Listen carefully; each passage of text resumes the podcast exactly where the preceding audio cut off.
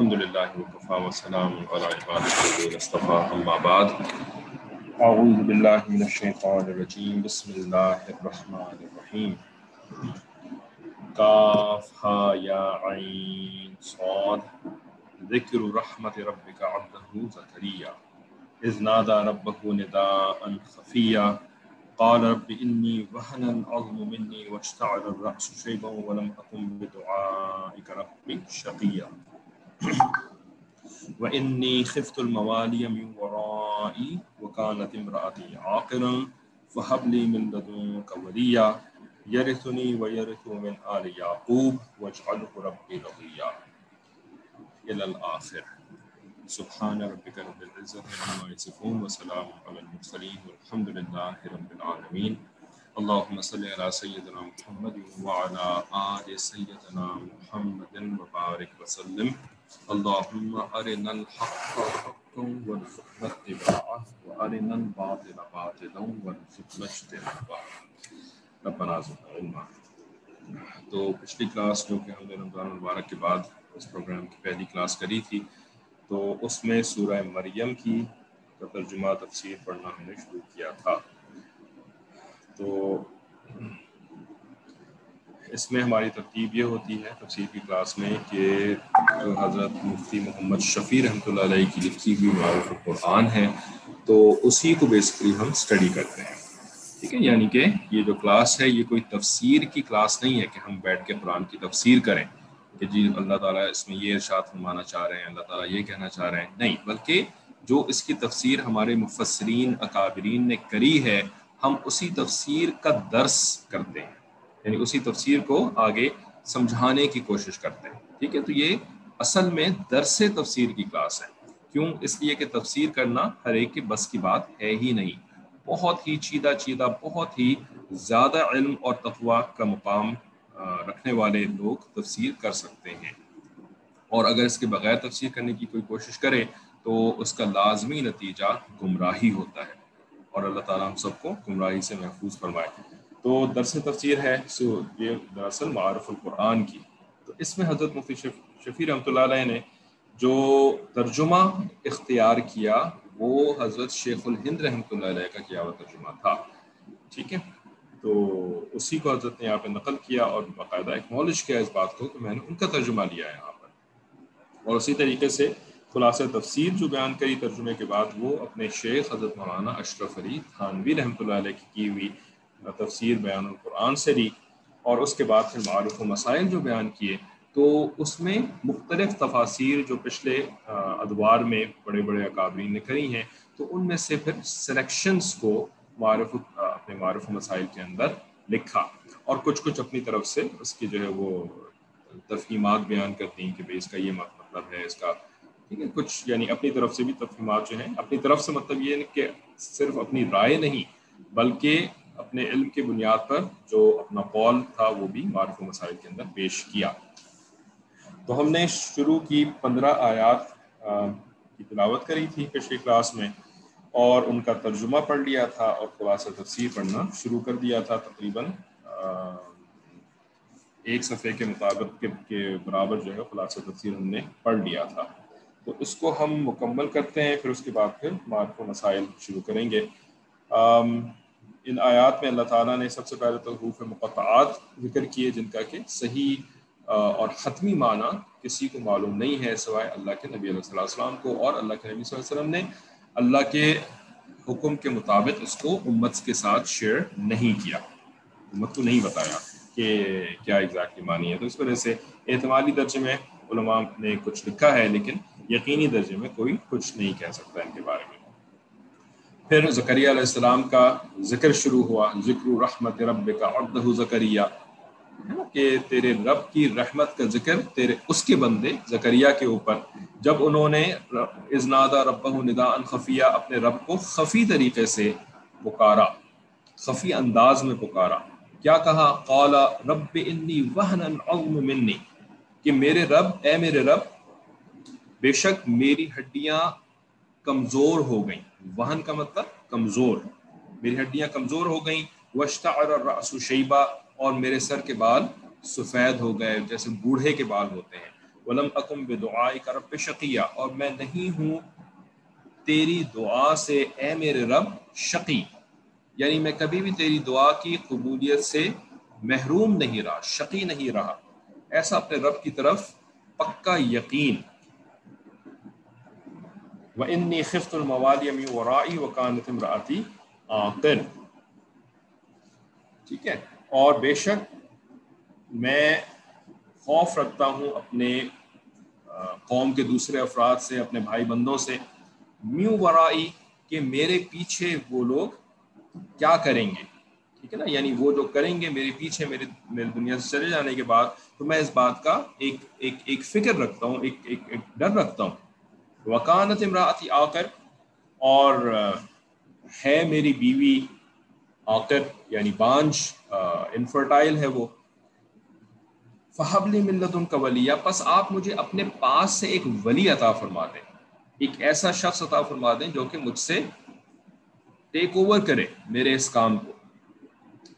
یرثنی و یرث من آل یعقوب، جو کہ وارث ہو میرا اور یعقوب علیہ السلام، جو کہ حضرت ذکری علیہ السلام کے بہت ہی گریٹ گریٹ گریٹ گریٹ بہت ساری نسلوں پہلے جو ہے وہ دادا تھے۔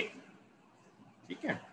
آل یعقوب میں سے اسے وراثت رکھ کرے وجعلہ رب رضیہ، اور اس کو بنا دیجیے اے میرے رب، اپنا رضی یعنی اپنا من مانتا، اپنا، اپنی رضا رکھنے والا۔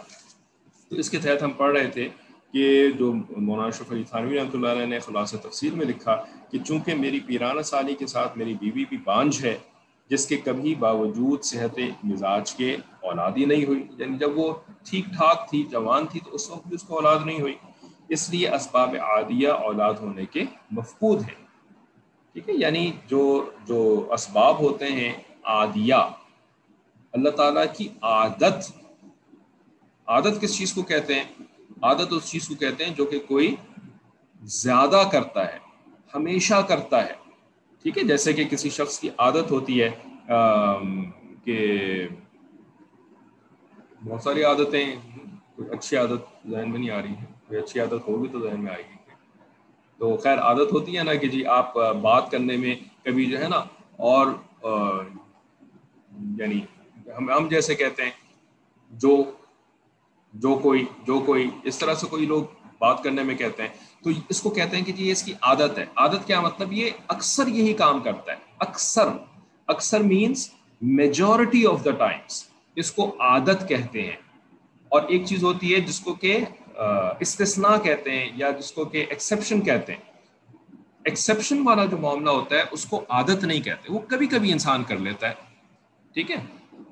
اسی طریقے سے اللہ تعالیٰ کی بھی عادت ہے اور اللہ تعالیٰ کی بھی ایکسیپشن ہے، اس کو کیا کہتے ہیں؟ قدرت کہتے ہیں اللہ تعالیٰ کی۔ تو عادت اور قدرت، یہ دو الفاظ ہیں بڑے اہم اللہ تعالیٰ کی نسبت سے۔ اللہ تعالیٰ کی عادت اس دنیا کے اعتبار سے کیا ہے؟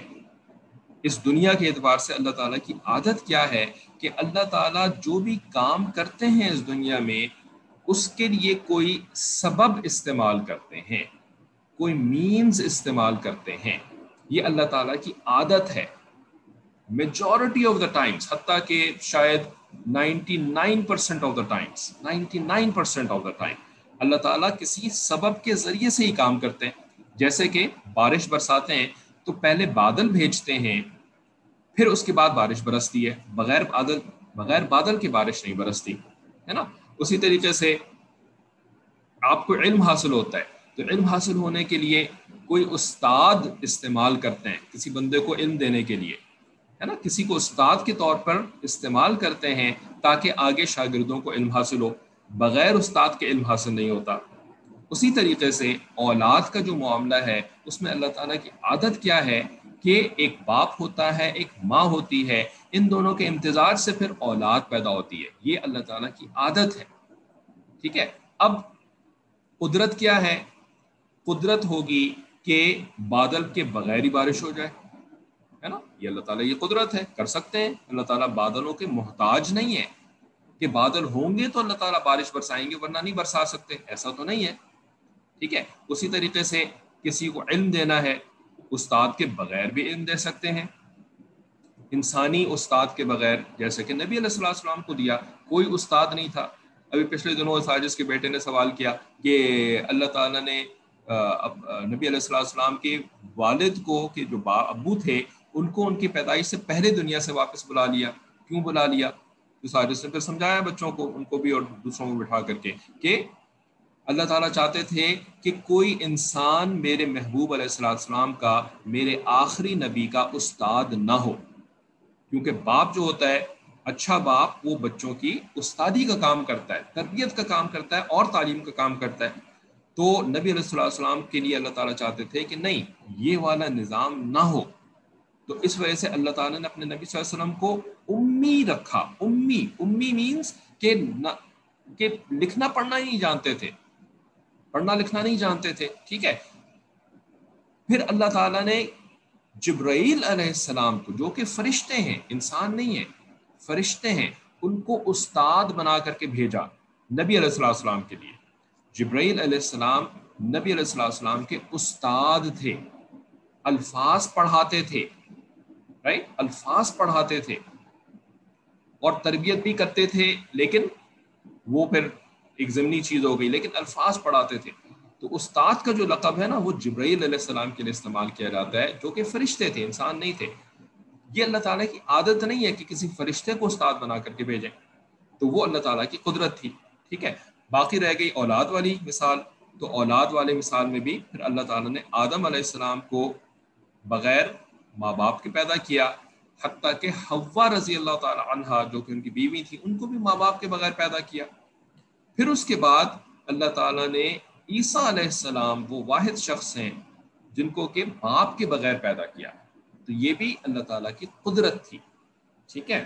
اچھا دوسری یہاں پر جو قدرت کا معاملہ ہے وہ یہ کہ جب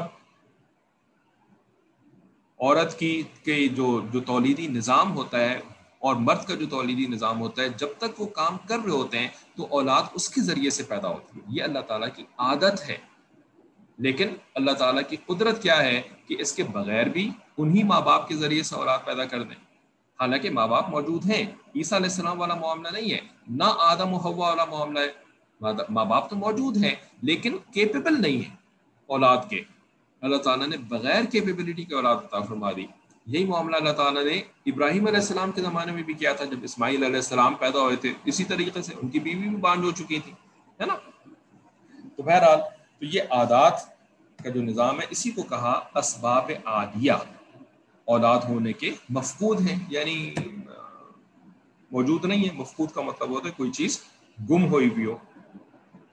تو کہتے ہیں کہ سو اس صورت میں آپ مجھ کو خاص اپنے پاس سے یعنی بلا توسط اسباب عادیہ کے۔ یہ جو فرمائے نا، مل ندن کا، تو مطلب یہ تھا کہ اسباب کے بغیر ہی آپ مجھے عطا کر دیجیے۔ علیہ السلام، سوری زکریہ علیہ السلام نے یہ دعا مانگی کیوں تھی؟ کسی کو اس کا پس منظر پتہ ہے؟ کہ بغیر اسباب کے آپ مجھے اولاد ادا کر دیں۔ اس کا ایک پس منظر بھی تھا۔ یعنی یہ آئیڈیا ان کو کیسے آیا؟ کہ بغیر اسباب کی مجھے اولاد ادا کر دیں، یہ اگر آپ میں سے کوئی کنٹریبیوٹ کر لیں کیونکہ کلاس میں تھوڑی انٹریکشن رہنی چاہیے۔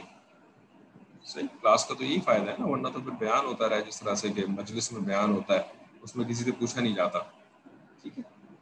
ریز ہینڈ کرنے کے بجائے یہاں پر جو چیٹ ونڈو ہے آپ کے سامنے، اس کے اوپر ٹائپ کر کے آپ جواب دے دیں۔ ہاں ریز ہینڈ کرنے کا فائدہ یہ ہے کہ ہمیں پتہ چل جائے کہ اچھا آپ جواب دینا چاہتی ہیں۔ تو ہم آپ کا انتظار کر لیں ٹھیک ہے، ورنہ ٹائپنگ میں ٹائم لگتا ہے کہ ہمیں تو نہیں پتا کہ آپ ٹائپ کر رہی ہیں۔ تو ہم یہ سمجھیں گے کوئی جواب نہیں دینا چاہ رہا۔ تو ریز ہینڈ کرنے سے یہ فائدہ ہو جاتا ہے کہ so that we can wait for you ٹھیک ہے؟ تو چیٹ ونڈو پہ لکھ کر کے آپ اس کا جواب اگر دیں۔ کہ ان کو یہ آئیڈیا کہاں سے آیا؟ جی حضرت مریم علیہ السلام یا مریم رضی اللہ تعالی عنہ کے پاس فروٹس آتے تھے بے موسم کے پھل آتے تھے اللہ کی طرف سے، بے موسم۔ مریم علیہ السلام کے پاس بنا موسم کے پھل دیکھ کر کے ایگزیکٹلی ٹھیک ہے؟ تو پس منظر یہ تھا اس کا کہ مریم علیہ السلام تو پیدا ہو چکی تھی، ان کی والدہ تھی ہننا اور ان کے والد تھے عمران۔ تو عمران کا انتقال ہو گیا تھا، لیکن ہنہ جو ہے نا، انہوں نے دعائیں بہت پہلے سے مانگ رہی تھی۔ اے اللہ مجھے اولاد عطا فرمائے، فرما، رب انی نظر تو لکا معافی بخنی محررن فتقبل منی۔ ٹھیک ہے؟ یہ دعائیں مانگتی تھی ان کی والدہ ہنہ کہ مجھے اولاد عطا فرمائے، تو انی نظر تو لکا میں اس کو آپ کے لیے نظر کر دوں گی، آپ کے لیے اس کو ڈیڈیکیٹ کر دوں گی۔ جو میرے یعنی ایکچولی اس وقت تو ان کے وہ پریگنٹ ہو چکی تھی ٹھیک ہے؟ تو وہ اولاد مانا مانگا کرتی تھی اللہ تعالیٰ سے اور اولاد کے لیے کہتی تھی کہ میں آپ کے لیے ڈیڈیکیٹ کر دوں گی۔ پھر اللہ تعالیٰ نے ان کو جب مریم علیہ السلام عطا فرما دی، بیٹی پیدا ہو گئی، تو اب یہ بیٹا تو نہیں تھا۔ تو اب انہوں نے کہا کہ اب اس کو کیسے نظر کروں؟ میں نے تو بیٹے کے لیے دعا مانگی تھی۔ اللہ تعالیٰ نے بیٹی عطا فرما دی، ٹھیک ہے؟ لیکن اللہ کی ولیہ تھیں، دوست تھیں، تو ناراض نہیں ہوئی اللہ تعالیٰ سے کہ میں نے تو بیٹا مانگا تھا، آپ نے یہ کیا کر دیا کہ مجھے بیٹی دے دی؟ یہ کوئی بات ہوئی؟ میں نے تو مانگا تھا کچھ، آپ نے کچھ اور دے دیا۔ ایسا نہیں کیا انہوں نے، کیونکہ پچھلی کلاس میں بات ہو چکی ہے نا کہ اللہ کے ولی جب اللہ سے مانگتے ہیں نا، تو شرطیں لگا کے نہیں مانگتے کہ آپ دیں، ورنہ میں ناراض ہو جاؤں گا آپ سے۔ اس طرح سے نہیں مانگتے۔ تو یہ ناراض نہیں ہوئی بلکہ انہوں نے کیا کیا کہ ٹھیک ہے، اللہ تعالیٰ نے بیٹی عطا فرمائی ہے، میں بیٹی کو ہی نظر کر دیتی ہوں۔ ٹھیک ہے؟ تو بیٹی کو نظر کیسے کیا کہ جو بیت المقدس یا بیت المقدس کا جو کہ جو جو جو جو کمپاؤنڈ ہے، آج یہ سارا بہت پھر سے ہر تھوڑے دن کے بعد پھر سے یہ چیز پیدا ہو جاتی ہے نا یعنی پھر سے جاگ جاتی ہے، بیت المقدس کا مسئلہ، فلسطین کا مسئلہ، اسرائیل کا مسئلہ۔ تو کیا ہے یہ؟ یہ پورا ایک کمپاؤنڈ ہے، جیسے کہ ایک حرم ہوتا ہے جی، جیسے کہ آپ مسجد الحرام ہے، اس کا ایک پورا کمپاؤنڈ ہے رائٹ مسجد نبوی ہے، جس کے اندر کے بالکل اصل مسجد بھی ہے، ایک چھوٹی سی رائٹ ریاض الجنہ والی جس کو مسجد کہتے ہیں، علاقہ کہتے ہیں، وہ ہے اصل مسجد۔ پھر اس کے برابر میں نبی علیہ السلام السلام کا روزہ ہے۔ پھر اس کے بعد یہ جو مسجد یعنی صحابہ کرام کی محات المومنین کے روزات بھی وہاں پہ موجود ہیں، گجرات، ٹھیک ہے؟ پھر یہ مسجد ایکسٹینڈ ہوئی، اور بڑی ہو گئی، پھر اور بڑی ہو گئی، اور بڑی ہو گئی۔ آج کے زمانے میں بہت بڑی مسجد نبوی ہے۔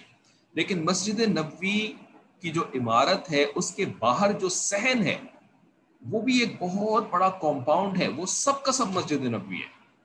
ٹھیک ہے؟ تو اسی طریقے سے بیت المقدس جو ہے نا، یہ بھی پورا کا پورا ایک حرم ہے، ایک پورا کمپاؤنڈ ہے۔ ٹھیک ہے؟ اس کمپاؤنڈ کے اندر مختلف مختلف چیزیں موجود ہیں۔ جیسے کہ وہ وہ گمبد سخرا موجود ہے، جس کے نیچے ایک بڑی سی چٹان ہے، مقدس چٹان جس کو کہتے ہیں۔ اس چٹان کے اوپر سے نبی نبی علیہ السلام معراج کے لیے تشریف لے گئے تھے۔ ٹھیک ہے نا؟ یعنی یہاں سے گویا کہ لفٹ لگائی گئی تھی۔ وہ جو چٹان ہے نا گمبد سخرا کے بیچ میں، کے نیچے، وہ گولڈن گمبد کے نیچے وہ چٹان ہے، یہاں سے نبی علیہ السلام کے لیے لفٹ لگائی گئی تھی، یا ایلیویٹر لگایا گیا تھا، روحانی ایلیویٹر، جس سے کہ آپ وسلم پھر اوپر چلے گئے، پہلے آسمان پر، پھر دوسرے آسمان پر۔ ٹھیک ہے؟ پھر اس کے علاوہ ایک چھوٹی سی مسجد ہے چھوٹی تو خیر نہیں کہیں گے، لیکن اس پورے کمپاؤنڈ کے حساب سے چھوٹی ہے، جس کو کہ مسجد قبلی کہتے ہیں۔ یہ ہے مسجد اقسا ٹھیک ہے؟ مسجد اقسا یا مسجد قبلی، اسی کو کہتے ہیں۔ پھر اس کے علاوہ اور بھی چھوٹے چھوٹی کچھ مقامات ہیں وہاں پر۔ یہ سارا کا سارا کیا ہے؟ بیت المقدس، یا عربی میں اس کو بیت المقدس کہتے ہیں۔ ٹھیک ہے؟ تو اس بیت المقدس کے اندر نا، حجرات ہوتے تھے۔ چھوٹے چھوٹے گویا کہ جیسے خانقاہیں ہوتی تھیں، جس میں ایک ایک بندہ بیٹھ کر کے اللہ تعالیٰ کی عبادت کرتا تھا۔ تو انہی میں سے ایک حجرہ جو ہے، وہ بی بی مریم کو دے دیا تھا کہ آپ بس یہیں پہ رہا کریں اور عبادت کیا کریں۔ وہ دن کے وقت یہاں عبادت کرتی تھیں اور رات کے وقت وہ اپنی خالہ کے پاس چلی جاتی تھیں۔ خالہ خالہ کون تھی ظاہر ہے، ان کی والدہ حنہ کی بہن۔ ٹھیک ہے؟ وہ جو خالہ تھی نا وہ خالہ تھی حضرت زکریہ علیہ السلام کی بیوی۔ یعنی زکریہ علیہ السلام، مریم علیہ السلام کے کون تھے؟ خالو تھے۔ ٹھیک ہے؟ تو زکریہ علیہ السلام، مریم علیہ السلام کے پھر کفیل بھی تھے۔ یعنی مریم علیہ السلام کی یعنی جیسا کہ باپ کفالت کرتا ہے، باپ کا تو انتقال ہو گیا تھا۔ تو پھر وہ باقاعدہ لاٹس ڈرا ہوئے تھے قرآن اندازی ہوئی تھی، جس میں فیصلہ ہوا تھا کہ کون ان کی کفالت کرے گا۔ ٹھیک ہے؟ تو زکری علیہ السلام کا نام نکلا تھا، تو زکری علیہ السلام ان کی کفالت کیا کرتے تھے۔ تو بی بی مریم جو ہیں، وہ دن میں اس اپنے حجرے میں بیت المقدس کے اندر بیٹھ کر کے اللہ تعالیٰ کی عبادت کرتی تھیں، ذکر اسکار کرتی تھیں، نمازیں پڑھا کرتی ہوں گی، جو بھی کیا کرتی ہوں گی۔ ٹھیک ہے؟ تو زکری علیہ السلام جو ہے نا، وہ اللہ کے نبی تھے، وہ دعوت و تبلیغ کے لیے گھوما کرتے تھے باہر۔ شہر کے اندر، دیہات میں جہاں جا رہے ہیں وہاں جا رہے۔ ہیں تو جب یہ سفر سے واپس آتے تھے نا، تو یہ بی بی مریم کی خبر گیری کے لیے آتے تھے۔ ٹھیک ہے؟ حجرے کے اندر آتے تھے۔ پردہ اس زمانے میں فرض نہیں ہوا تھا۔ پردہ تو نبی علیہ السلام کے زمانے میں کتنے سال بعد؟ تیرہ پلس پانچ۔ اٹھارہ سال کے بعد پردہ فرض ہوا ہے۔ پانچ ہجری کے اندر۔ اس سے پہلے پردہ فرض نہیں تھا۔ تو یہ حجرے کے اندر تشریف لے آتے تھے۔ اور آ کر کے بی مریم سے پوچھتے تھے بھائی یہاں کیا کیا حال چال ہے؟ سب ٹھیک ٹھاک ہے؟ کوئی چیز آپ کو چاہیے؟ تو یہ نا جب آتے تھے تو اکثر ان کو جو ہے وہاں پر بے موسم کے پھل نظر آتے تھے۔ ویسے تو شام کا جو علاقہ ہے، فلسطین جس کا حصہ ہے، تو شام کا علاقہ یعنی بہت ہی گرین علاقہ ہے، فرٹائل علاقہ ہے، سرسبز و شاداب علاقہ ہے۔ اور فلسطین کا علاقہ اس کے اندر سے یہاں پر دو مشہور ترین پھل کون سے ہوتے ہیں؟ ایک تو زیتون اور دوسرے انجیر۔ تور سی، تور ہے نا؟ و تین و زیتون و تور سینین۔ تو زیتون اور انجیر وہاں کے سب سے یعنی پریولنٹ سب سے زیادہ موجود ہونے والے پھل تھے۔ لیکن ان کو ایسے پھل نظر آتے تھے جن کا اس وقت موسم نہیں تھا۔ تو بھئی یہ پھل کہاں سے آ گئے؟ ظاہر ہے یہ اسباب عادیہ کے بغیر آئے ہیں۔ اسباب عادیہ تو یہ ہوتے ہیں نا کہ جی جب موسم آتا ہے تو پھر کسی درخت کے پھل نکلتے ہیں، آم کا الگ موسم ہوتا ہے، کینو کا الگ موسم ہوتا ہے، کینو جو ہے وہ آپ کے ونٹر میں آتے ہیں، آم جو ہے وہ آپ کے سمر میں آتے ہیں، ٹھیک ہے؟ اسی طرح کھجور کا ایک الگ موسم ہوتا ہے۔ آج کل سعودی عرب کے اندر ہم دیکھتے ہیں، ابھی کھجور کے جو ہے وہ ذرا وہ درمیانی درجے کے وہ ہوئے ہیں، تھوڑا سا پہلے وہ کوپلیں پھوٹنی شروع ہوئی پھر اس کے بعد اب ذرا بڑے ہونے شروع ہوئے ہیں۔ اب دو تین مہینے کے بعد جو ہے یہ کھجور جو ہیں وہ بڑے ہو جائیں گے اور سخت گرمی جو پڑے گی جولائی کی، اس کے اندر یہ پکیں گے۔ کھجور کی فصلیں پکیں گی۔ تو کھجور کا ایک موسم ہوتا ہے۔ یہ ونٹر کے اندر کھجور پیدا نہیں ہوتا۔ یہ اللہ تعالیٰ کی عادت ہے۔ ٹھیک ہے؟ تو انہوں نے جو یہ پھل دیکھے نا، تو ان کے دل میں یہ بات آئی اور یہ بات بھی کہاں سے آئی؟ اللہ کی طرف سے آئی کہ دیکھو، اللہ تعالیٰ تو بے موسم کے پھل دے سکتے ہیں۔ تو جب بے موسم کے پھل مریم کو مل سکتے ہیں، تو کیا میرا اولاد کا موسم ختم ہو گیا؟ میں بوڑھا ہو گیا، میری بیوی بانج ہو گئی، لیکن کیا اللہ تعالیٰ بے موسم کی اولاد ہمیں نہیں دے سکتے؟ تو بے شک دے سکتے ہیں۔ ٹھیک ہے؟ تو زکریہ علیہ السلام نے یہ پھر دیکھ کر کے اللہ تعالیٰ سے دعا مانگی۔ ٹھیک ہے؟ اب یہ جو زکریہ علیہ السلام تھے نا، یہ اللہ کے نبی تھے۔ ولی کامل تھے۔ اور نبوت کے درجے کے اوپر فائز تھے۔ ٹھیک ہے؟ لیکن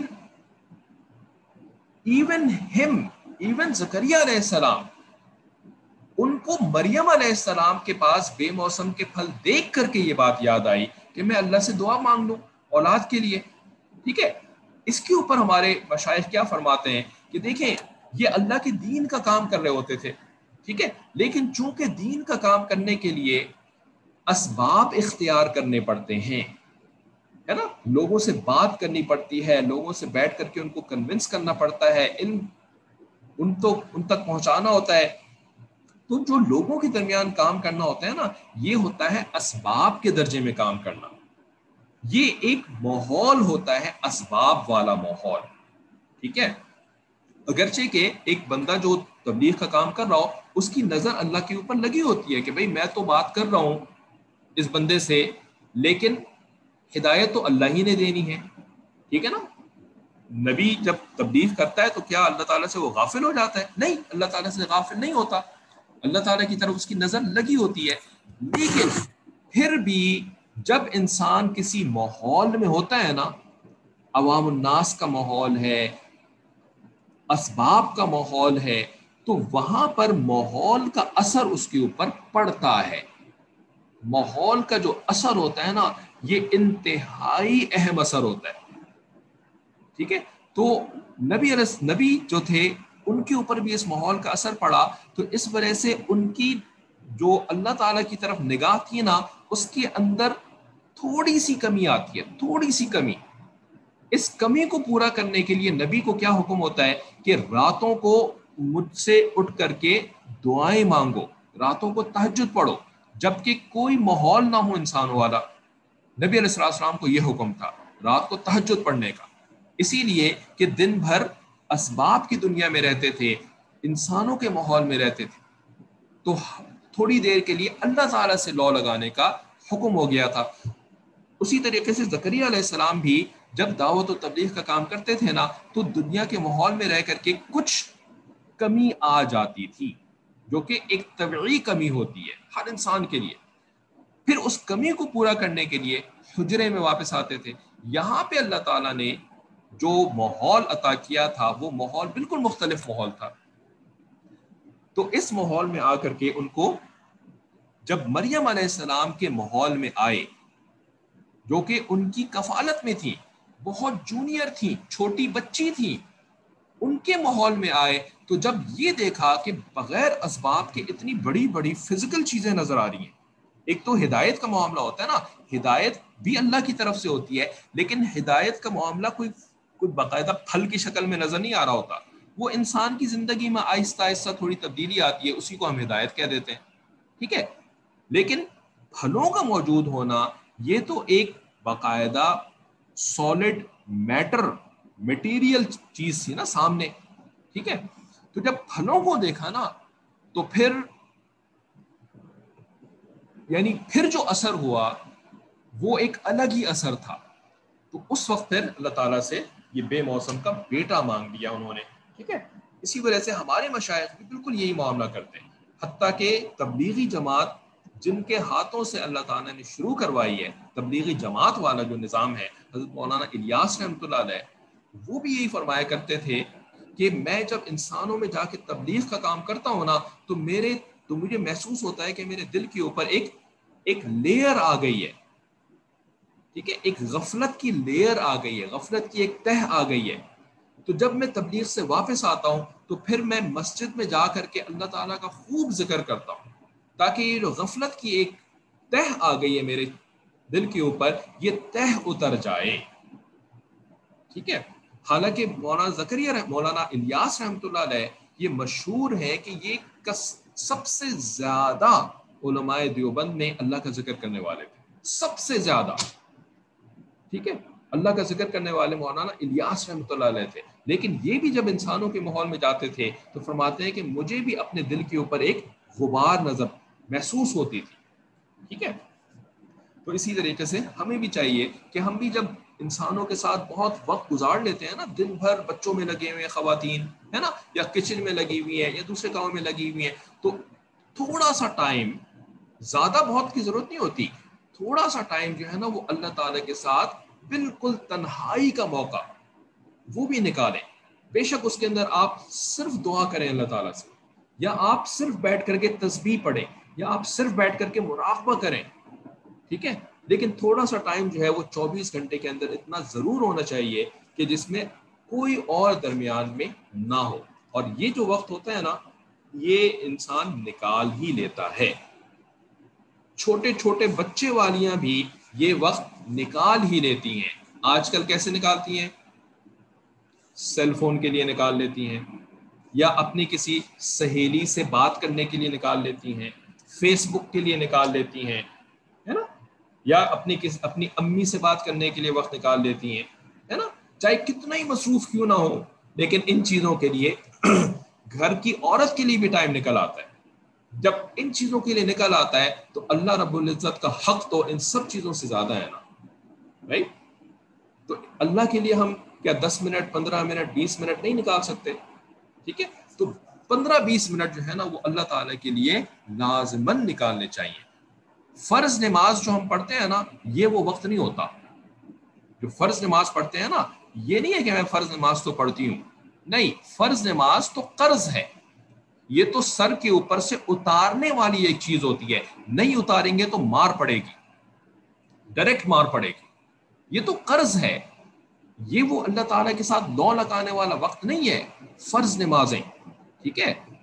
جس لو لگانے کی بات ہو رہی ہے، یہ ایک الگ وقت ہوتا ہے، جو نفلوں کا وقت ہوتا ہے، ٹھیک ہے؟ اور نفلی یعنی کسی ایسے وقت کے اندر جبکہ کوئی دوسرا حائل نہ ہوتا ہو، ٹھیک ہے؟ اور اگر کسی کے پاس اتنا بھی وقت نہیں ہے، تو کوشش تو کرے نا، اللہ تعالیٰ سے مانگ ہی نہیں کم از کم اس وقت کو، ٹھیک ہے؟ تو اللہ تعالیٰ پھر بغیر یعنی بغیر وقت کے بھی پھر عطا فرما دیں گے۔ لیکن کوشش تو کریں اس کے لیے نا۔ ٹھیک ہے، تو یہ پس منظر تھا کہ زکریہ علیہ السلام نے اس طرح سے اولاد مانگی تھی۔ اور فرمایا کہ میرا وارث بنے اور میرے جد یعنی یعقوب علیہ السلام کے خاندان کے علوم متوارثہ میں ان کا وارث بنے۔ یعنی علوم کا وارث بنے اور میرا علوم اور یعنی ظاہری طور پر بھی وارث بنے۔ یعنی علوم سابقہ و لاحقہ اس کو حاصل ہو۔ سابقہ کا مطلب جو پچھلے علوم ہیں، پچھلے انبیاء کے، وہ بھی ان کو حاصل ہو۔ اور جو لاحقہ علوم ہے یعنی جو مجھ سے اٹیچڈ علوم ہے لاحق کہتے ہیں اس چیز کو جو کہ اٹیچڈ ہو، ملحق ہو، ٹھیک ہے؟ تو سابقہ علوم یعنی یعقوب علیہ السلام، موسیٰ علیہ السلام، سلیمان علیہ السلام، داؤد علیہ السلام، ان کے علوم بھی حاصل ہوں اور مجھ سے بھی علوم حاصل ہوں اس کو۔ اور بوجہ باعمل ہونے کے اس کو اے میرے رب اپنا پسندیدہ و مقبول بنائیے یعنی عالم بھی ہو عالم بھی ہو اور عامل بھی ہو، علم رکھنے والا اور عمل کرنے والا دونوں ہو۔ حق تعالیٰ کا بواسطہ ملائکہ کے ارشاد ہوا۔ یعنی اللہ تعالیٰ نے ان سے ڈائریکٹ کلام نہیں کیا جیسے موسیٰ علیہ السلام سے کرتے تھے، بلکہ بواسطہ ملائکہ کے کلام کیا۔ کہ اے زکریہ ہم تم کو ایک فرزند کی فرزند کی خوشخبری دیتے ہیں جس کا نام یحییٰ ہوگا۔ کہ اس کے قبل خاص اوصاف میں ہم نے کسی کو اس کا ہم صفت نہ بنایا ہوگا۔ یعنی اس کی صفتیں جو ہے نا بڑی یونیک سی ہوں گی۔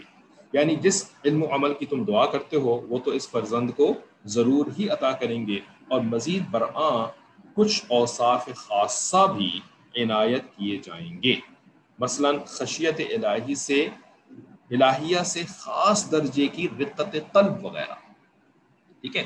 خشیت الہیہ، اللہ تعالیٰ کی خشیت، اللہ تعالیٰ کا خوف وغیرہ، یہ تو ہر نبی کو حاصل ہوتا ہے۔ لیکن یاہیا کو جو ہے ایک خاص رقت قلب عطا فرمائی۔ رقت قلب کیا ہوتی ہے؟ کہ بندہ بات کرتے کرتے رونا شروع ہو جائے۔ بیٹھے بیٹھے کچھ سوچ کر کے اس کو، اس کے اوپر رقت تاری ہو جائے۔ یہ ہر ایک کے ساتھ نہیں ہوتا۔ ٹھیک ہے؟ ہر بندہ ایسا نہیں ہوتا، چاہے کتنا ہی نیک کیوں نہ ہو، کتنا ہی ولی کیوں نہ ہو، ہر بندے کے اوپر ایسی رقت تاری نہیں ہوتی۔ ٹھیک ہے نا؟ کچھ لوگ ہوتے ہیں نا، خواتین میں تو اور بھی زیادہ یہ آپ کی، آپ کا مشاہدہ رہا ہوگا کہ کچھ جو ہے وہ زیادہ روتی ہیں، کچھ کم روتی ہیں۔ مردوں میں بھی ایسا ہوتا ہے کہ کچھ کچھ کو رونا نہیں آتا۔ حالانکہ بڑے نیک ہیں، بڑے سب کچھ ہیں۔ اور کچھ ایسے ہوتے ہیں، چھوٹی چھوٹی سی باتوں پہ رو رہے ٹھیک ہے؟ تو یہ یہ رونا اچھا یہ دنیا والا رونا نہیں، بلکہ اللہ کے لیے رونا، اللہ کا کا خیال کر کے رونا۔ ٹھیک ہے؟ اس کو رقت کہتے ہیں نا رقت طلبیہ۔ ان کے اوپر اللہ تعالیٰ نے یہ والی کیفیت نازر فرمائی تھی۔ چونکہ اس اجابت دعا میں کوئی خاص کیفیت حصول دعا کی بتلائی نہیں گئی تھی۔ یعنی بس فرشتے نے آ کے بتا دیا کہ ہاں آپ کو اولاد ہو اور اس کی خاص قسم کی صفتیں ہوں گی۔ بس اتنا بتا دیا تھا۔ لیکن کوئی انڈیکیشنز نہیں بتائی تھی کہ بھئی ایسا ہوگا، پھر ایسا ہوگا، پھر اس کے بعد تمہیں اولاد ملے گی۔ ٹھیک ہے؟ اس لیے زکریہ علیہ السلام نے استفسار کیا۔ ٹھیک ہے۔ یعنی تفصیل بیان، تفصیل طلب کری۔ استفسار کہتے ہیں کسی چیز کی تفصیل یا کھول کر کے طلب کرنا کہ بھئی مجھے اس کی تفسیر بیان کریں۔ یعنی جیسے ہم تفسیر پڑھ رہے ہیں نا فسرا سے نکلا۔ فسرا کا مطلب ہوتا ہے کھولنا۔ اور تفسیر بھی کھولنے والی چیز کو کہتے ہیں جو قرآن کے معنی کو کھولتی ہے۔ استفسار، اس کھول کو طلب کرنا۔ اس کو کہتے ہیں استفسار کرنا۔ تو پھر علیہ السلام نے مزید ڈیٹیل مانگی ایکسپلینیشن مانگی۔ تو علیہ السلام نے عرض کیا کہ اے میرے رب، میرے اولاد کس طرح پر ہوگی؟ ٹھیک ہے؟ حالانکہ میری بیوی تو بانج ہے اور ادھر ادھر میں بڑھاپے کی انتہائی درجے کو پہنچ چکا ہوں۔ بس معلوم نہیں کہ ہم جوان ہوں گے یعنی اللہ تعالیٰ آپ تو ہمیں جوان بھی کر سکتے ہیں، تو کیا پتا آپ ہمیں جوان کرنے والے ہیں۔ یا مجھ کو دوسرا نکاح کرنا ہوگا کہ بھئی یہ والی بیوی تو بانج ہو گئی، تو چلو شاید دوسرا نکاح کرنا، ٹھیک ہے؟ یا بحالت موجودہ اولاد ہوگی یعنی اسی حالت میں اولاد ہو جائے گی، تو ارشاد ہوا کہ حالت موجودہ یوں ہی رہے گی۔ یعنی جیسے آپ ہیں نا، نہ دوسرا نکاح کرنے کی ضرورت ہے، نہ آپ کو ہم جوان بنائیں گے، بلکہ ایسے ہی آپ کو اولاد ہوگی۔ اور یہ کیا، اس سے بڑا کام میں کر چکا ہوں۔ مثلا میں نے تم کو تم کو ہی پیدا کیا ہے، ٹھیک ہے؟ کہ قال ربک ہوا علیہ حین وقد خلقتک من قبل ولم تک شیئا۔ میں نے تو آپ کو پیدا کیا، آپ تو کچھ تھے ہی نہیں پہلے۔ تو فرمایا کہ میں نے تم کو ہی پیدا کیا ہے، حالانکہ پیدائش کے قبل تم کچھ بھی نہ تھے، ولم تک شیئا، کچھ بھی نہ تھے تم۔ اسی طرح خود اسباب عادیہ بھی کوئی چیز نہ تھے۔ یعنی اسباب عادیہ اللہ کے لیے تو کوئی ان کی حیثیت نہیں ہے۔ جب معدوم کو موجود کرنا آسان ہے، ٹھیک ہے، پہلے پچھلی کلاس میں بتا دیا تھا معدوم کا کیا مطلب ہوتا ہے۔ عدم، جو چیز عدم یعنی نان ایگزسٹنٹ ہو، اس کو موجود کرنا یعنی اویلیبل کر دینا۔ جب آسان ہے تو ایک موجود سے دوسرا موجود کر دینا کیا مشکل ہے؟ ہے نا؟ یعنی باپ موجود ہے ماں موجود ہے تو ادھر سے جو ہے وہ سیلز لیے ادھر سے سیلز لیے انہیں سیلز کو جو ہے وہ آگے پروڈیوس کر دیا ڈیولپ کر دیا۔ تو یہ تو اور زیادہ آسان کام ہے۔ ٹھیک ہے؟ یہ سب ارشاد تقویت رجا کے لیے تھا، نہ کہ دفع شبہ کے لیے۔ یعنی ان کی جو امید اللہ سے لگی ہوئی تھی، اس کو مزید قوت دینے کے لیے۔ اللہ تعالیٰ نے یہ ساری تفصیل بیان کری۔ دفع شبہ کے لیے نہیں کی۔ کیوں؟ اس لیے کہ زکری علیہ السلام کو کوئی شبہ نہیں تھا کہ اللہ تعالیٰ پتہ نہیں یہ کر بھی سکتے ہیں کہ نہیں کر سکتے اس کو کہتے ہیں شبہ۔ ٹھیک ہے؟ یہ شبہ جو ہوتا ہے نا، یہ انسان کو کفر میں مبتلا کر دیتا ہے۔ ٹھیک ہے؟ تو شبہ یعنی جس کو شک بھی کہتے ہیں اور شک و شبہ جس کو کہتے ہیں ہماری زبان میں۔ ٹھیک ہے؟ تو شبہ ہونا ایک الگ چیز ہے۔ اور امید کا پکا ہونا یعنی امید کا تھوڑا کم پکا ہونا، یہ ایک الگ چیز ہوتی ہے۔ یقین کا کم ہونا، یہ شبہ نہیں ہوتا، ٹھیک ہے؟ شبہ خاص اسی چیز کو کہیں گے کہ جب آپ جو ہے نا وہ یعنی کسی کے، کی قدرت کے اوپر شک کر رہے ہو اعتماد کی کمی جس کو کہتے ہیں۔ اس کو شبہ ہو، کہتے ہیں، ٹھیک ہے؟ شبہ از اکول ٹو اعتماد کی کمی، ٹھیک ہے؟ اور ایمان از اکول ٹو اعتماد، ٹھیک ہے؟ تو ایمان کی ایک تعریف، آپ نے بڑی تعریفیں سنی ہوں گی، پڑھی ہوں گی، لیکن آج ایک اور تعریف اپنے پاس لکھ لیں ایمان کیا ہے؟ ایمان اعتماد کا نام ہے، ٹھیک ہے؟ اور شبو کیا ہے؟ یا شک کیا ہے؟ یہ اعتماد نہ ہونے کا نام ہے۔ ٹھیک ہے؟ اسی وجہ سے اگر کسی کو شک پڑ جائے نا، تو یہ ایمان کو ختم کر دیتا ہے۔ اگر شک پڑ جائے، یہ ایمان کو ختم کر دیتا ہے۔ کیونکہ ایمان ایک الگ چیز ہے، شک ایک الگ چیز ہے۔ یہ دونوں ایک دوسرے کی ضد ہیں یہ۔ ٹھیک ہے؟ تو زکریہ علیہ السلام کو شک و شبہ نہیں تھا۔ ان کو ایمان تھا، اعتماد تھا کہ اللہ تعالیٰ کام کر سکتے ہیں۔ لیکن ایمان کے بہت سارے یعنی یعنی ایمان کے درجے ہوتے ہیں۔ ایک منیمم درجہ ہوتا ہے، ایک اس سے بڑا درجہ ہوتا ہے، زیادہ اسٹرانگ ایک اس سے زیادہ اسٹرانگ ایک اس سے زیادہ اسٹرانگ ہے نا بھائی؟ جیسے کہ ایک ہمارے جیسا کوئی بندہ ہے، زندہ ہے، ہمارے اندر زندگی موجود ہے مرے ہوئے تو نہیں ہے نا، زندگی موجود ہے نا، ٹھیک ہے؟ تو ہمارے پاس کچھ طاقت ہے کہ بھائی ہاں بھائی، ہم کچھ کر سکتے ہیں، ہم کچھ کام کر سکتے ہیں، حتیٰ کہ وزن اٹھا سکتے ہیں۔ پانچ پانچ کلو کا وزن ایک گروسری لے کر کے آتے ہیں۔ پانچ پانچ دس دس کلو کا ایک تھیلے جو ہے وہ ایک ہاتھ میں پکڑ کے لے کر کے آتے ہیں، ٹھیک ہے نا؟ لیکن ایک ہوتا ہے باڈی بلڈر، ٹھیک ہے نا؟ پہلوان تو وہ بھی زندہ ہے، اس کے پاس بھی زندگی موجود ہے، لیکن اس کے پاس جو طاقت ہے وہ اتنی ہے کہ پتہ نہیں پچاس کلو کا سامان جو ہے وہ ایک ہاتھ میں اٹھا لے، ہے نا؟ بھائی میں بھی زندہ ہوں، میں پانچ کلو سے زیادہ نہیں اٹھا سکتا، وہ بھی زندہ ہے، لیکن وہ پچاس کلو اٹھا لیتا ہے تو زندگی تو دونوں میں موجود ہے نا، لیکن طاقت اس کی زیادہ ہے۔ بالکل اسی طریقے سے ایمان کے اندر بھی طاقت کا فرق ہوتا ہے۔ ٹھیک ہے؟ اگر کسی کے اندر سے ایمان نکل جائے تو وہ مردہ کہلائے گا۔ روحانی طور پر مردہ، اسی وجہ سے جو بھی کافر ہے، وہ روحانی طور پر مردہ ہے۔ اور جو بھی مسلمان ہے، وہ روحانی طور پر زندہ ہے۔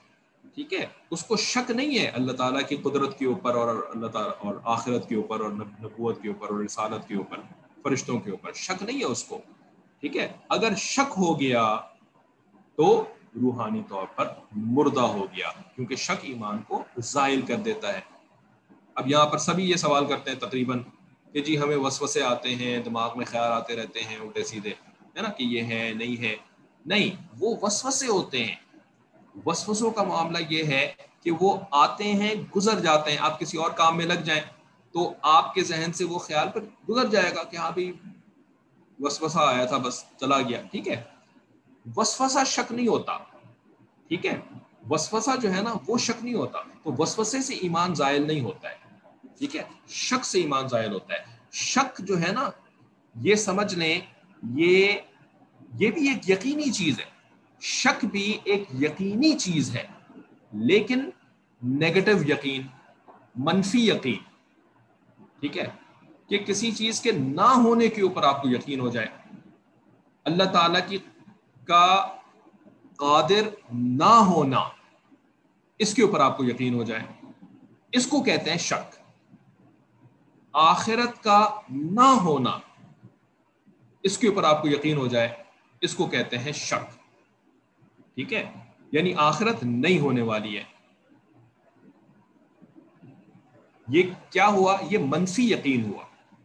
آخرت ہونے والی ہے، یہ مثبت یقین ہوا۔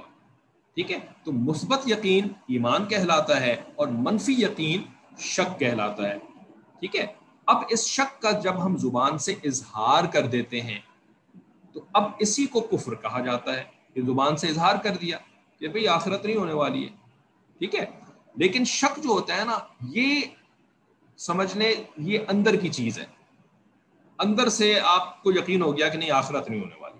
ہے نا؟ دل میں یقین ہو گیا، دماغ میں یقین ہو گیا جہاں بھی یقین ہو گیا، اندر ہی اندر یقین ہو گیا، آخرت کوئی نہیں ہونے والی ہے۔ تو یہ کیا ہو گیا؟ یہ شک ہو گیا آپ کو آخرت کے اوپر، ٹھیک ہے؟ یہ ایمان ختم۔ ٹھیک ہے؟ وسوسا از ناٹ یقین۔ یعنی وسوسا جو ہے نا، یہ منفی یقین نہیں ہے۔ بلکہ یہ صرف ایک گزرا ہوا آئیڈیا ہے، یہ ایک خیال ہے جو کہ آ رہا ہے، آ رہا ہے، آ رہا ہے۔ ٹھیک ہے نا؟ ہاں وسوسوں کا علاج کرنا چاہیے۔ وسوسوں کو یہ نہیں کہ بھائی میرے دماغ میں ہر وقت وسوسے آتے ہیں تو اب اطمینان سے بیٹھے کوئی بات نہیں، وسوسے ہی آتے ہیں۔ بھائی، وسوسے آنا بے شک ایمان کو ظاہر نہیں کرتا ہے، لیکن وسوسے جو ہے نا، یہ اگر بہت زیادہ آئیں تو کبھی ایسا ہو سکتا ہے کہ یہ منفی یقین میں تبدیل ہو جائیں یہ منفی یقین کی شکل اختیار کر جائیں اس وجہ سے ان وسوسوں کا علاج کر لینا چاہیے۔ ٹھیک ہے؟ چھوڑ نہیں دینا چاہیے ان کو۔ ٹھیک ہے؟ مایوس نہیں ہونا چاہیے۔ اپنے ایمان پہ شک نہیں کرنا چاہیے کہ مجھے تو وسوسے آ رہے ہیں تو میں تو کافر ہو گیا۔ نہیں، یہ نہیں کرنا چاہیے۔ لیکن ایٹ دا سیم ٹائم ان کو انٹریٹڈ چھوڑ بھی دینے، چھوڑ بھی نہیں دینا چاہیے۔ ٹھیک ہے نا؟ جیسے مثال کے طور پر ماشاء اللہ خواتین یا تو خود یا ان کی جو بیٹیاں ہیں، بچیاں ہیں، ہے نا؟ ان کو جب دانے نکلتے ہیں، تو آپ ان دانوں کو جو ہے، وہ انٹریٹڈ چھوڑ دیتے ہیں۔ پمپلس پمپلس نکلتے ہیں نا چودہ سال کی عمر میں، پندرہ سال کی عمر میں، تیرہ سال کی عمر میں۔ آپ ان کو انٹریٹڈ نہیں چھوڑتی۔ کہ جی انٹریٹڈ اگر چھوڑ دیا نا، تو یہ چہرے کے اوپر جو ہے وہ مسے پڑ جائیں گے، داغ پڑ جائیں گے۔ ٹھیک ہے؟ تو ٹریٹ کرتی ہیں نا کسی نہ کسی طریقے سے، چاہے کوئی نیچرل ٹریٹمنٹ ہو، چاہے کوئی سنتھیٹک ٹریٹمنٹ ہو، جو بھی ہو، کرتی ہیں۔ ٹھیک ہے نا؟ چھوڑ دیے تو چہرے کے اندر دھبے پڑ جائیں گے اور وہ گڑھے پڑ جائیں گے۔ فلاں، کیا کیا ہو جائے گا؟ انٹریٹڈ نہیں چھوڑتی۔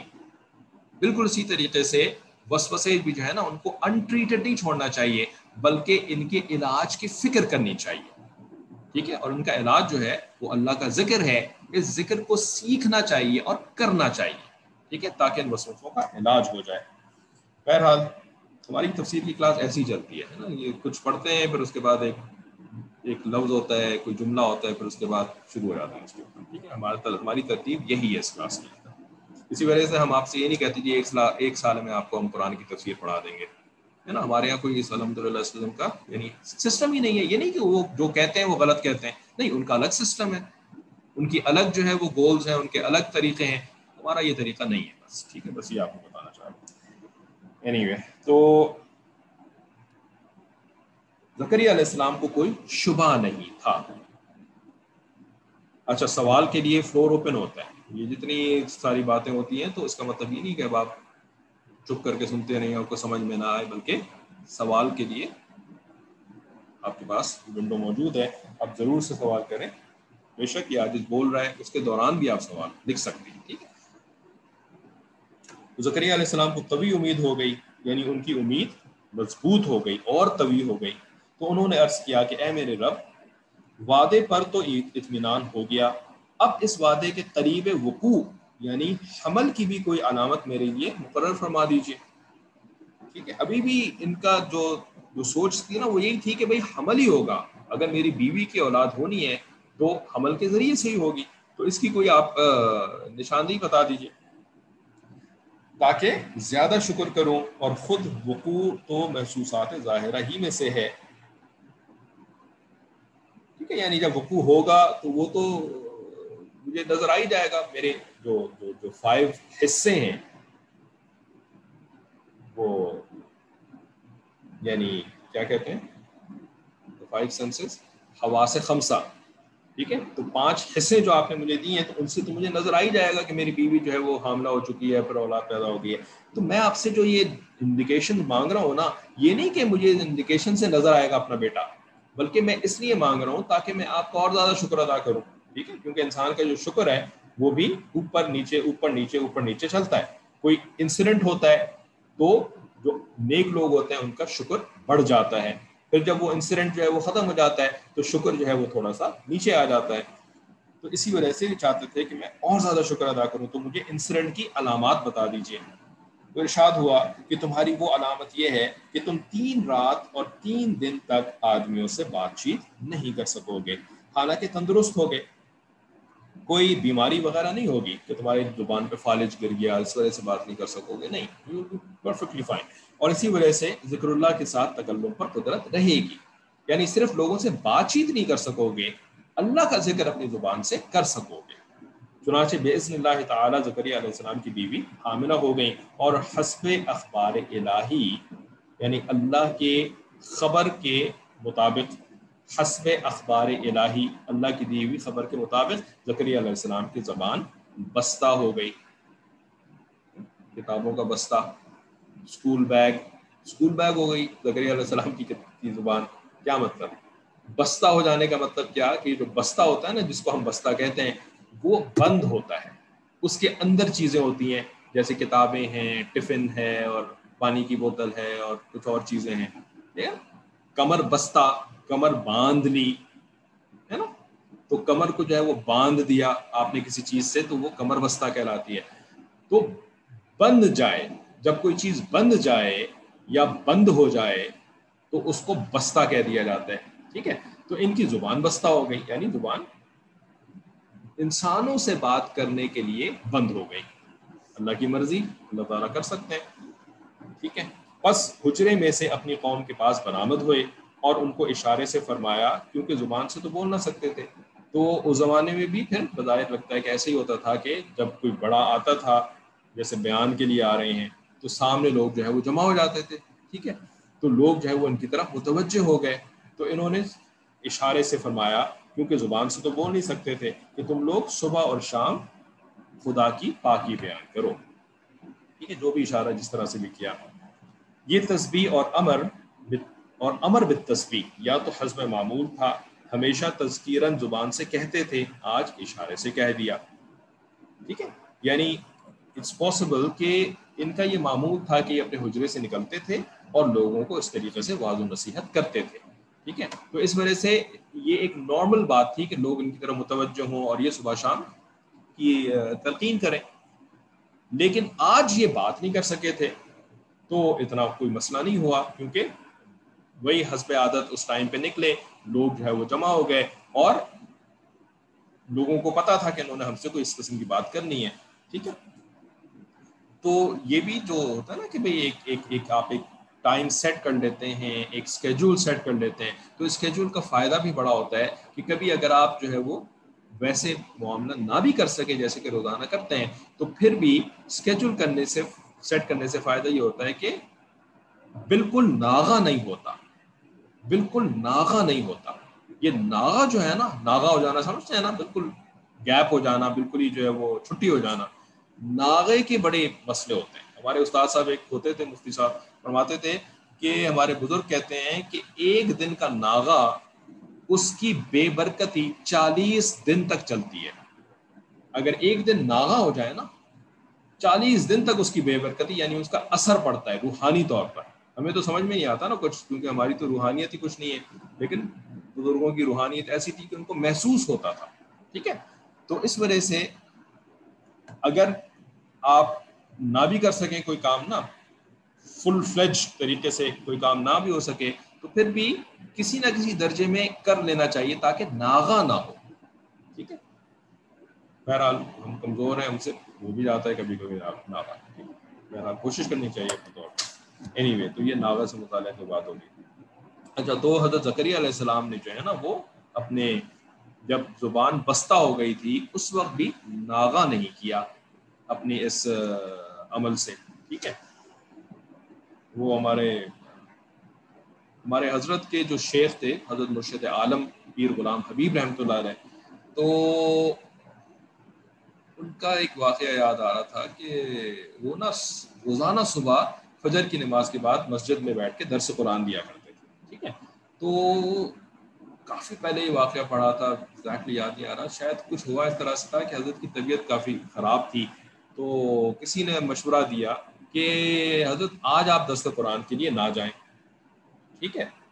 تو حضرت نے جواب دیا کہ نہیں، یہ جو درس قرآن ہے نا، اسی کی بنیاد پر تو مجھے اللہ تعالیٰ سے روزینہ ملتا ہے۔ روزینہ کا مطلب روزانہ کا جو مجھے رزق ملتا ہے، وہ تو اس درس قرآن کی بنا پہ ملتا ہے۔ میں ناغا کر دوں گا، مجھے رزق نہیں ملے گا میرے پروردگار کی طرف سے۔ ٹھیک ہے؟ تو انہوں نے بیماری کے باوجود درس قرآن کا ناغا نہیں کیا۔ ٹھیک ہے؟ تو اس طریقے سے ہمارے بزرگ کوشا کرتے تھے۔ بہرحال تو آج اشارے سے کہا، یا اس نعمت جدیدہ کے شکر میں خود بھی تصویر کی کثرت فرمائی اور اوروں کو بھی اسی طرح، اسی طور پر امر فرمایا۔ ٹھیک ہے، یہ یہ اس کے علاوہ تفسیر ہو گئی کہ آج خصوصی طور پر یہ والا معاملہ کیا تھا۔ بہرحال دونوں چیزیں ممکن ہیں کہ یا تو روزانہ کی یہ روٹین تھی یا یہ کہ آج جو ہے وہ اسپیشلی اس طریقے سے باہر نکلے تھے اور لوگوں کو تلقین کری۔ غرض، پھر یاہی علیہ السلام پیدا ہوئے اور سن شعور کو پہنچے۔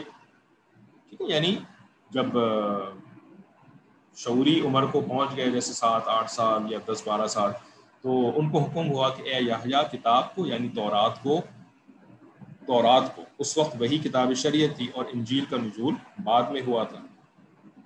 انجیل بھی جو ہے، اس میں بھی شریعت تھی یعنی لیگل کوڈ اس میں بھی تھا۔ ٹھیک ہے، لیکن زیادہ تورات کے اندر ہی تھا۔ ٹھیک ہے، تو انجیل کا تو نزول بعد میں ہوا یعنی عیسیٰ علیہ السلام۔ عیسیٰ علیہ السلام زکریہ علیہ السلام سے چھ مہینے بعد پیدا ہوئے۔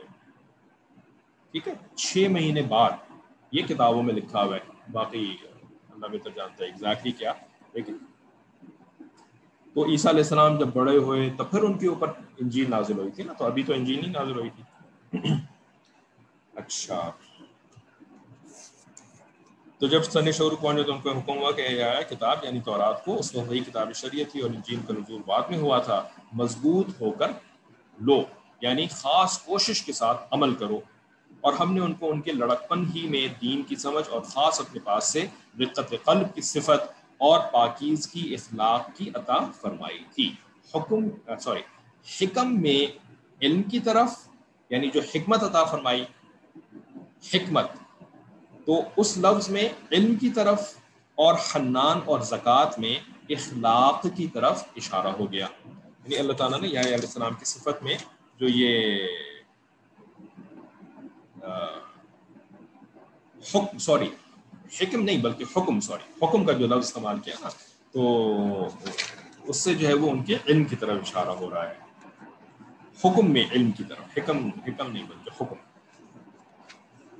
اور آگے ہمارے ظاہرہ کی طرف اشارہ فرمایا کہ وہ بڑے پرہیزگار اور اپنے والدین کے خدمت گزار تھے۔ اس میں حقوق اللہ اور حقوق العباد دونوں کی طرف اشارہ ہو گیا۔ اور وہ خلق کے ساتھ سرکشی کرنے والے یا تعالیٰ کی نافرمانی کرنے والے نہیں تھے۔ اور عند اللہ ایسے وجیح اور مکرم تھے کہ ان کے حق میں من جانب اللہ یہ ارشاد ہوتا ہے کہ ان کو اللہ تعالیٰ کا سلام پہنچے جس دن وہ پیدا ہوئے اور جس دن کے وہ انتقال کریں گے اور جس دن قیامت میں زندہ ہو کر اٹھائے جائیں گے۔ ٹھیک ہے، تو یہ یا علیہ السلام کے بارے میں آپ کو یہ بھی بات بتائی کہ یہ حضرت عیسیٰ علیہ السلام سے چھ مہینے بڑے تھے۔ اور دوسرا کہ یہ حضرت زکریہ اور ان کی بیوی کے بیٹے تھے جو کہ مریم علیہ السلام کی خالہ تھی۔ تو کیا مطلب ہوا کہ یہ عیسیٰ علیہ السلام کے خالہ زاد بھائی تھے؟ ٹھیک ہے۔ اچھا۔ اور باقی تو معروف مسائل ان شاء اللہ شروع کریں گے، کسی نے سوال لکھا ہے کوئی شاید۔ آپ نے اپنے بیانات میں کہا کہ نوافل پڑھنے سے پہلے فرض کو پورا کریں۔ لیکن اب آپ کہہ رہی ہیں کہ دن میں ایک بار اکیلے بیٹھ کر نفل یا ذکر کریں۔ نفل یا ذکر کریں۔ اب ہم یہ کہہ رہے ہیں، تو کیا ہم اس بات کی نفی کر رہے ہیں؟ ہم نے تو آپ کو یہ تو نہیں کہا کہ بے شک آپ کی نفلیں آپ کی فرائض رہ گئی ہوں، تو بھی آپ یہ کام کریں۔ یہ تو آپ اپنی طرف سے لگا رہی ہیں نا۔ ٹھیک ہے نا؟ بھائی مجھے، میں تو یہ تو ایزیوم نہیں کر رہا کہ سب کی جو ہے وہ فرائض چھٹے ہوئے ہیں۔ نا اللہ کے کچھ ایسے بندے بھی ہوتے ہیں نا کہ جن کے فرائض، فرض نمازیں نہیں چھٹی ہوئی ہیں، ٹھیک ہے نا؟ تو وہ بیٹھ کر کے نفلی ذکر کریں، ٹھیک ہے؟ تو جن کی فرائض نہیں چھٹے ہوئے ہیں، تو وہ فرائض پورا کریں، ٹھیک ہے نا؟ تو اس وجہ سے کانٹرڈکشن ہم نے تو نہیں کری تھی، آپ نے اس طرح سے سمجھ لیا، آپ کی مرضی ہے۔ اچھا دوسری بات یہ ہے کہ کچھ ٹائمز ایسے بھی ہوتے ہیں کہ جس کے اندر آپ نمازیں نہیں پڑھ سکتے ہیں، ٹھیک ہے نا؟ جیسے کہ خواتین کے لیے ایام جو ہوتے ہیں، ان میں وہ نمازیں پڑھ ہی نہیں سکتی ہیں۔ ٹھیک ہے نا؟ اسی طریقے سے دن میں بھی جو مکرو اوقات ہوتے ہیں، ان میں آپ نمازیں نہیں پڑھ سکتے ہیں۔ ٹھیک ہے نا؟ تو اللہ کے ساتھ جو ہے وہ بیٹھنے کے لیے آپ وہ والا وقت بھی تو نکال سکتے ہیں ٹھیک ہے؟ جس میں کہ نماز نہیں پڑھی جا سکتی ہے۔ ٹھیک ہے؟ اور دوسری بات یہ کہ جن کے فرائض رہتے ہیں یعنی فرض نمازیں جن کی رہتی ہیں، تو وہ فرض نمازیں پوری کریں۔ ٹھیک ہے نا، وہ مراقبے بہتر ہے کہ نہ ہی کریں۔ اگر وہ فرض نمازوں کی قضا کر سکتی ہیں نا، تو وہ سب سے پہلے فرض نمازوں کی قضا کریں۔ ٹھیک ہے۔ البتہ جو یہ اللہ تعالیٰ سے لو لگانے والا معاملہ ہے نا، تو یہ تو پھر بہت سے ایسے اوقات یعنی اوقات تو ہو گئے جن میں آپ نمازیں نہیں پڑھ سکتی۔ اس کے علاوہ بھی ایسی کنڈیشنز ہوتی ہیں انسان کی کہ جس میں وہ نماز نہیں پڑھ سکتا ہے۔ مثال کے طور پر آپ کہیں پہ بیٹھے انتظار کر رہی ہیں، ہے نا؟ یعنی کہیں کہیں ایون ڈاکٹر کی کلینک میں باہر بیٹھی ہوئی۔ اب آپ کی فرض نمازیں رہتی ہیں، قضا قضاء عمری رہتی ہے تو اب آپ وہاں پہ قضاء عمری پڑھنی شروع ہو جائیں گی۔ ڈاکٹر کی کلینک کے ویٹنگ روم میں بیٹھ کر کے قضاء عمری پڑھ سکتی ہیں۔ نہیں پڑھ سکتی، کوئی نہیں پڑھے گا۔ وہاں پہ بیٹھ کے اللہ تعالیٰ سے لا لگائے اللہ تعالیٰ سے لا لگانے کے لیے کوئی مسجد و محراب کوئی تھوڑی شرط ہے۔ ڈاکٹرز ویٹنگ کلینک یعنی کلینکس ویٹنگ روم کے اندر بیٹھ کر کے اللہ تعالیٰ سے لا لگا سکتے ہیں۔ اسی طریقے سے بہت سارے ایسے مواقع آتے ہیں جن میں ہم نماز نہیں پڑھ سکتے ٹھیک ہے نا؟ وہاں پہ اللہ تعالیٰ سے کیوں نہیں لا لگا سکتے کیا الیاس رحمۃ اللہ علیہ نبی کی جنریشن سے تھی نہیں، مولانا الیاس رحمۃ اللہ علیہ کی بات ہو رہی تھی۔ ہاں، نبی الیاس کی بات نہیں ہو رہی۔ مولانا الیاس رحمۃ اللہ علیہ جو کہ آج سے تقریباً دو سو سال پہلے انڈیا میں رہتے تھے۔ تبلیغی جماعت کی جو ترتیب ہے نا وہ ترتیب یعنی گھر سے لے کر کے باہر نکلے اور پھر چالیس دن جو ہے وہ پھر کر کے واپس آئے۔ یہ ترتیب اللہ تعالیٰ نے ان سے شروع کروائی تھی، ٹھیک ہے؟ یہ نبی نہیں تھے، یہ ولی تو سو فیصد ولی تھے اللہ تعالیٰ کے، ٹھیک ہے؟ جی اور کوئی سوال؟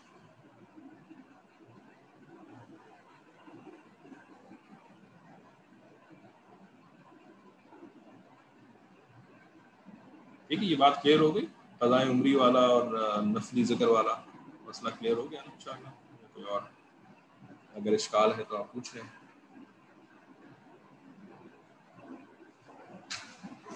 ٹھیک ہے، چلیں پھر یہاں کلاس ختم کرتے ہیں۔ وہاں پہ الحمد للہ السلام